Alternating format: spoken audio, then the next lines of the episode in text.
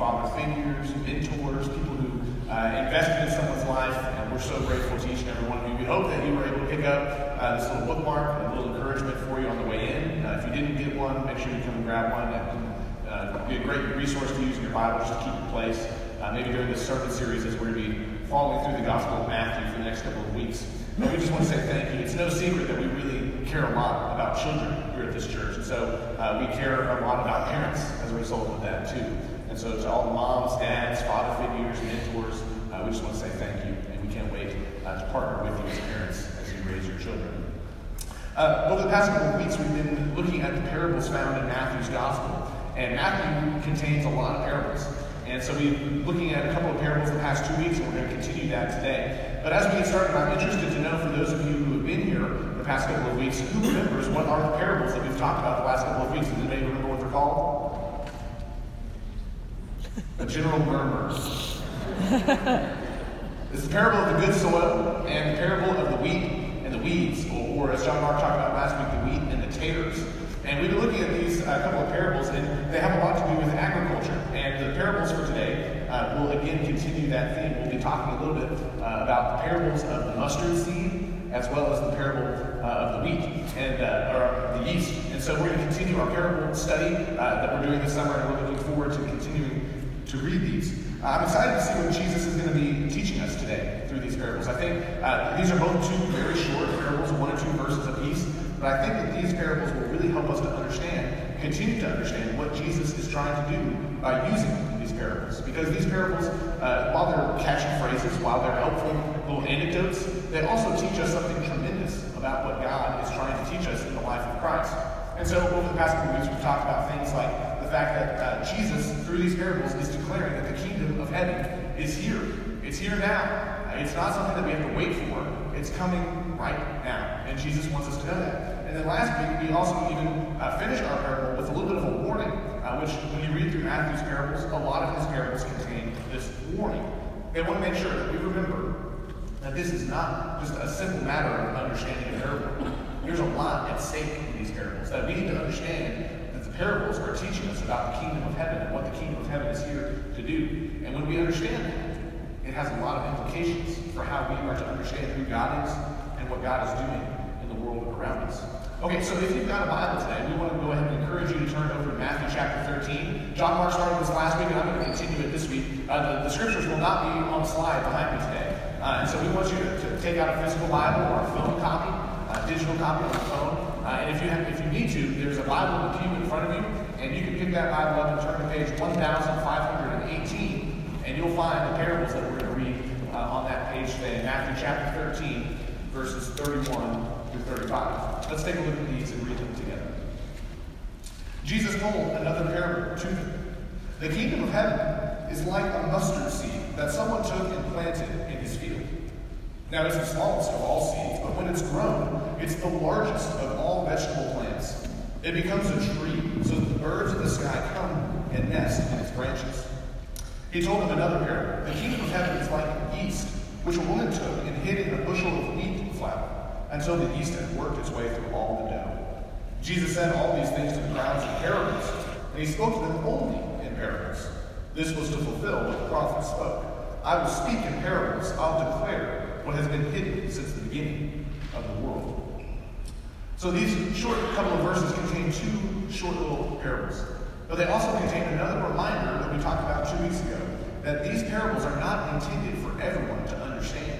This is really key for Matthew's Gospel because the, the way that he's using these parables is not so that we'll understand some, something flashy and catchy about what God is doing, but he's using these parables to tell us something really important, something even dangerous. Uh, we come to find out as the Gospel progresses that what Jesus is doing in his ministry, the things that he's teaching, that they're going to end up costing him his life.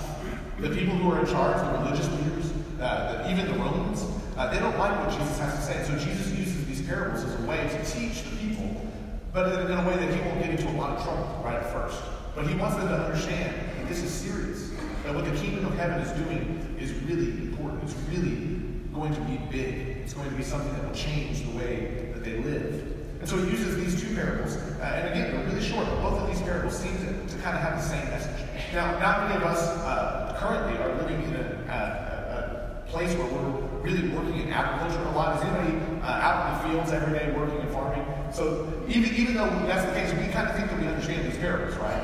Uh, these parables, Jesus uses them, and, and we kind of think that we know what they're talking about. Both of these parables seem to be saying that no matter what we believe about who Jesus is, whether we recognize it or not, that through his ministry, through his life, the kingdom of heaven will start small. It will seem to have inconsequential beginnings, but as it grows and as it matures, it will have a far greater reach than what we could have possibly imagined in the beginning. Now, the mustard seed, let's start with the mustard seed and think about this mustard seed example for just a minute.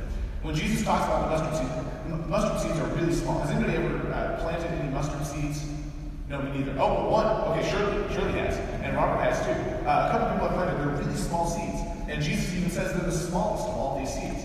But they were fast growing plants. Uh, they grow up really fast, and by, the time the harvest is ready, uh, you've got uh, sometimes uh, these plants that are as tall as I am. Uh, they're six feet tall, sometimes even bigger. They're fast growing plants, and they, they start really small, and they spring up, and they grow to be really big. And of course, what Jesus is saying is that this uh, start to his ministry, the start to what he's doing with the kingdom of heaven, it's going to have this small beginning, but it's going to spring up, and it's going to become this large plant. Now, what Jesus doesn't mean to say when he talks about this parable is that it's just going to happen automatically. It's going to be magical. Uh, it's not going to take any work. Because as we talked about last week, we know that when someone plants something, it's easy for us to be confused about what it is that we're seeing when it comes through. The parable of uh, the wheat and the weeds, what we learn from Jesus there is that it takes time. It takes time for these plants to bear fruit. And so we need to understand when Jesus talks about this fast-growing plant, he's not just saying it's going to be magical. It's going to happen overnight. It takes no work. Instead, we have to wait and see what kind of plant this will become. Will it bear fruit? And of course, with the mustard seed, it's going to bear fruit. It's going to bear uh, fruit, and it's going to be useful. And so it's going to spring up. It's going to, to take some time, but we'll see how this thing starts so small, but grows to be something that has a great and a far reach. Now, even though it's going to take time, maybe not a lot of time, even though it's going to take time, God, Jesus is trying to teach us that what God is doing is going to be very impactful. It's going to change the way things live, the way people live, and the way things operate. He's trying to help us to understand what it means to be a follower. That even though we start with something small, uh, maybe a daily choice, maybe something that we think might be inconsequential, that small choice can grow and become something large. And it can change the way that people live. It can change the way that we understand who God is. Now, the tree, he shifts his language. Did you notice that in the parable? He, he shifts his language from talking about the mustard plant to the mustard tree. Look again at the parable, and you'll see the shift there uh, as you look at that verse in, in, in verse 30, uh, 32. Uh, he says, It becomes a tree so that the birds of the sky come and nest in its branches. Originally, he's talking about the largest of all the vegetable plants. But he changes his language and says, Now it's going to become a tree. Now, this is really interesting that Jesus is, is changing his language here because Jesus is tapping into what the prophets have talked about. Uh, if you think back to the prophets in the Old Testament, somebody like the prophet Daniel. Daniel lived during the time of the Babylonian captivity. The nation of Israel has been defeated. They've been carted off into exile. And, and Daniel is in the employ of a king of Babylon. And, and while Daniel is, is living, uh, his task is to help show how to be faithful even in the midst of difficult circumstances, even in the midst of, of feeling defeated, like, like that God is no longer with them. David's task is to help the people understand how they can still be true to God, how they can still listen to God and obey God in a distant foreign land. And so Daniel's prophesying, and at one point, uh, the king has a vision. The king of, of, Babylon has a vision, and he doesn't understand it. And, and, so if you look in Daniel chapter 4, and I will have the, the passage up on the screen for this one since uh, it's not in Matthew. Uh, but in Daniel chapter 4, we see a little bit of the vision that the king has. It says this in Daniel 4, verse 10. In my mind, as I lay in bed, I saw a vision. This is the king speaking. At the center of the earth was a towering tree the tree grew in size and strength. It was as high as the sky. It could be seen from every corner of the earth. Its leaves were beautiful, abundant. It had enough food for everyone. Wild animals took shade underneath it. Birds nested in its branches. All living things lived off of that tree. And so a couple verses later, when Daniel's called in to interpret this, this vision, this dream that the king has, this is what he says in verse 20. The tree that you saw, your majesty, that tree is you. So Daniel uses this image of this towering tree that all the animals come to live under to say that the king will, will gather the nations and people together. He'll be the one who helps provide things for them, the fruit, the shade. The king will be the one to do this. And so when Jesus tells this parable, he's tapping into this prophetic image that Daniel used and other prophets used to say that this mustard seed, this tiny little seed that, that grows, that springs up, well, eventually it will become a tree. Well, this is kind of unusual because usually what you would do is those mustard seeds, they would sprout, they would grow quickly, they would grow to be six or seven feet tall, and then you would harvest them. But what Jesus says is that this mustard plant will continue to grow until it becomes a full-sized tree. A tree big enough that all the birds will come and nest, come and nest in its branches. What Jesus is saying here is he's expanding their vision of what the kingdom of God looks like. The kingdom of heaven. It's not going to be just this quick growing plant that's then harvested and, and, and uh, you take the fruit. No, it's going to continue to grow. It's going to grow so large that all the people of the world will come nest in its branches. There will be shade and fruit enough for everyone. So, Jesus transitions to the parable of the yeast. This next parable is really kind of interesting too when you think about it because what Jesus does here is he talks about this bushel uh, of wheat that the, the woman is, is putting the yeast into. And Scripture, is really interesting. Yeast is typically seen as a negative example. Yeast is typically seen as something that you want to avoid. It comes from the story of the Exodus. When the people are, are in, Egypt and they're about to leave, Moses is about to lead the Israelites out of Egypt and they're going to uh, be following God to the promised land. They, the night before they're to leave, they're baking bread. They're, they're planning this Passover meal. And, and when the people bake the bread, they don't have enough time for the yeast to be baked into the bread and let the bread rise. And so rather than baking the bread with yeast, man, that's hard to say, baking the bread with yeast. Rather than baking the bread with yeast, they bake it without it. In fact, the communion that we just took a few moments ago, we bake that bread without yeast to remember this kind of image from Scripture. Because the people didn't have enough time. And yet they still had plenty. God still provided for them. God still cared for them and protected them through the events of the Passover. And so usually in Scripture, whenever we find yeast, the, the authors of Scripture are saying this is not a good thing. In fact, we're going to turn and read another passage and we'll see that very thing in just a minute. But here, Jesus uses the yeast to remind us of something else that God does for us. Because when, when we read this passage, a bushel of wheat, well, what does that mean? That's not a, typical measurement that we use. We're not talking about a single loaf of bread here. We're talking about enough bread for 100 or 150 people. That's a lot of bread. This woman is just an ordinary woman, but she's baking so much bread and, and abundance and extravagance of bread, so there'll be plenty for all people. What Jesus is communicating in these parables is not just that the kingdom of God is going to start small and grow big, but it's going to start small and it's going to have a far-reaching impact into all the world. Jesus here is, is helping the people to understand that what he's doing is not just for the people of Israel. It's not just for the Jewish people. It's for all the people of the world. It's an abundance of bread. Of bread.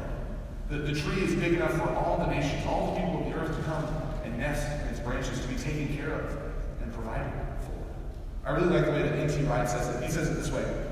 He said Jesus wanted his followers to live with the tension of believing that the kingdom was indeed arriving in and through his work, and that this kingdom would come, would fully arrive, not all in a bang, but through a process like the slow growth of a plant, or the steady leavening of a loaf. The point is that the kingdom of heaven is here now. But Jesus is inviting us into the story so that we can help bring about the results that Jesus is talking about. This slow and steady growth, this far reaching impact the kingdom of heaven will have in the world. Jesus is inviting us into this parable and says, You've got work to do. You've got work to help bring this kingdom here.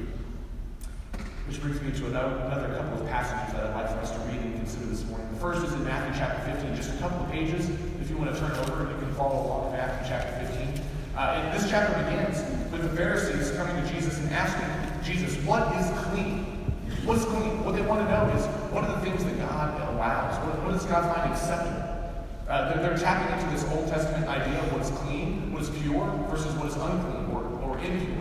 And, and the Pharisees want to know from Jesus, what is that's clean? And of course, Jesus wants to expand their vision of what's clean and unclean. And so Jesus says it's not the things that come into a person that make them clean or unclean, but instead it's the things that come out of a person. What are the words that you're saying? What are the actions that you're living? Those are the kinds of things that define whether you are clean or unclean. If, if you live well, if you treat others well, then you are treating them as if you are clean and as if they are clean. But if you don't live well, then you are unwell, you are unclean. And so Jesus is trying to expand their vision. And immediately on the heels of that story, we find a pretty offensive story in, verse 21. Jesus comes uh, to the regions of Tyre and Sidon, and there he's approached by a Canaanite woman. This is really interesting because this is the only time in the New Testament that we find the word Canaanite. Matthew uses this word intentionally. He wants us to remember and to think about the Old Testament story of Israel and Canaan. Of course, what happens there is that the Israelites are, are given the promised land because the Canaanites had failed to live the way that God desired them to live. They had not lived a clean or pure life. They had offended God. They worshipped other gods. And so God gives the promised land to the Israelites. And so Matthew uses, this is the only place in the New Testament where Canaanite appears. He wants us to remember that story. And the Canaanite woman comes before Jesus and she asks if she can have the scraps from the table. And of course, Jesus plays the role of a typical Israelite. And, and Jesus at first refuses. But by the end of the story, the Canaanite woman has convinced Jesus that even she is worthy of the scraps from the table. What Jesus has taught in the parables, that the kingdom of heaven is coming through him, and that it has far reaching effects, that it will reach out past the boundaries of Israel. What Jesus taught those parables, we see coming true in this story. Because it's not a Jewish woman, it's a Canaanite. And Jesus agrees with her that she is, in fact, worthy to receive what is coming from God. In the very next chapter, chapter 16, we find another interesting story, a story about yeast. But this one follows the typical example of, of. Rather than the, the yeast being a positive example, like it was in the parable, it's a negative I want to read this passage together with us. If you'll follow along in Matthew chapter 16, starting in verse 5. When the disciples arrived on the other side of the lake, they had forgotten to break bread. So Jesus said to them, Watch out and be on your guard for the yeast of the Pharisees and Sadducees. The disciples discussed this among themselves, and they said, We didn't bring any bread. Jesus knew what they were discussing, and he said, You people of weak faith, why are you discussing among yourselves the fact that you don't have any bread? Don't you understand yet? Don't you remember the five loaves that fed the five thousand, and how many baskets of leftovers you gathered? And the seven loaves that fed the four thousand, and how many large baskets of leftovers you gathered? Don't you know that I wasn't talking about bread? But be on your guard for the yeast of the Pharisees and the Sadducees. And then they understood that he wasn't telling them to be on their guard for yeast to be used in making bread. No, he was telling them to watch out for the teaching of the Pharisees and Sadducees.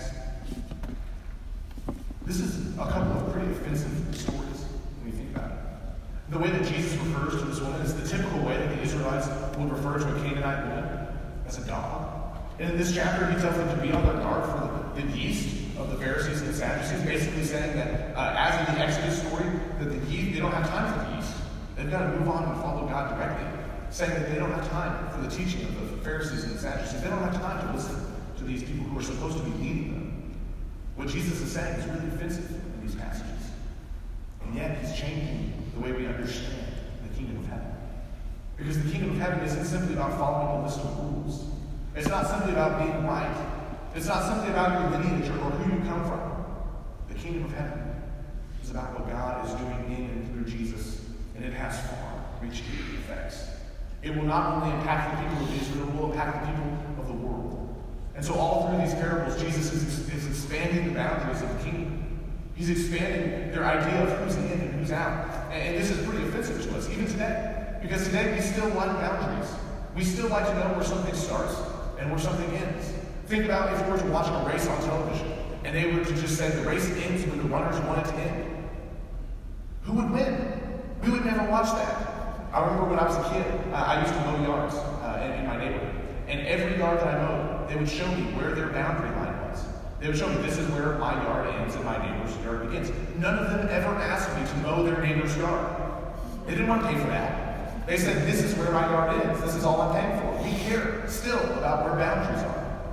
And Jesus is showing them through these parables that not only is the kingdom of God going to start small and grow, but it's going to have far-reaching effects.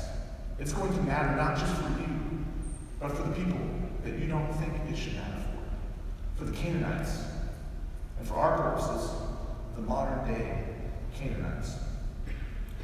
Jesus is reminding them that the kingdom of heaven does not operate according to anyone's agenda. It doesn't operate according to the Pharisees' agenda or the Sadducees. It doesn't operate according to the kingdom of Israel. This is not the, the nation of Israel that we're concerned about here. This is the kingdom of heaven. And Jesus is trying to help them see that it is breaking into the world right now this very moment. That they have an opportunity to join in with what God is doing, to be a part of what God is doing, to be just like that mustard seed that starts small but grows to be a tree. To be just like the yeast that helps to make an abundance of bread for all the people of the world. Jesus wants them to see that the kingdom of heaven is for them, and it's even for the people that they don't think it should be for. So, in our own time and in our own world, we ask the question what do these parables have to say to us? Why do these parables matter today, Sunday, June 16, 2019? Well, I think we can certainly understand that the kingdom still continues to have far reaching effects. Look around the room today. Look at the people that have been gathered together in this place. Think about the church next door, the churches down the street. Think about all the churches, all the Christians who are still meeting to this day. Because the kingdom of heaven has changed their life, it has impacted them, it has far reaching effects in their lives. Think about the person that you were 10 years ago. Think about the person you were 20 years ago. The kingdom of heaven is coming into our lives and changing our hearts and lives, helping us to become more and more like Christ each and every day. C.S. Lewis talks about the kingdom of heaven being like a far off country. And I like that language. Far off country. He says it's a far off country, and yet, even though that, that it seems far away, there's still something very familiar about it. There's something that we all kind of yearn for and understand. Because we encounter God daily, in small moments and in big moments. We encounter God daily through events like the growth of a mustard seed or, the yeast as it makes its way through all the dough. The kingdom of God is all around us. What Jesus declared then is true today as well. The kingdom of heaven is arriving. And yet we know that it's not fully here yet either. God has left room in the story for us to be involved, for us to help bring the kingdom of heaven today. Jesus reminds us that we can do this today. We can help to bring the kingdom a little bit closer. And so our task for this week is to help bring that kingdom through our words and our actions, in our homes, in our neighborhoods, in our families, and our jobs. This is a kingdom that has abundance for all who come to the table. This is a kingdom that, yes, it starts small, but it grows and it continues to grow. May God's kingdom come in our lives and in our hearts each and every day this week. May we remember that this is the God that we see in Christ. That this is the God who is bringing the kingdom of heaven through the body of Christ. May we continue to live into that reality. May we be the hands and feet of Jesus this week.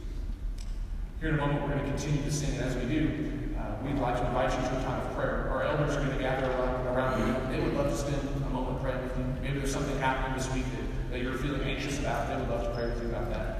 Or today, if you'd like to know what it is to follow Jesus fully uh, in your life, if you want to announce that through baptism, I would love to visit with you down front as well. As we do those things, would you stand?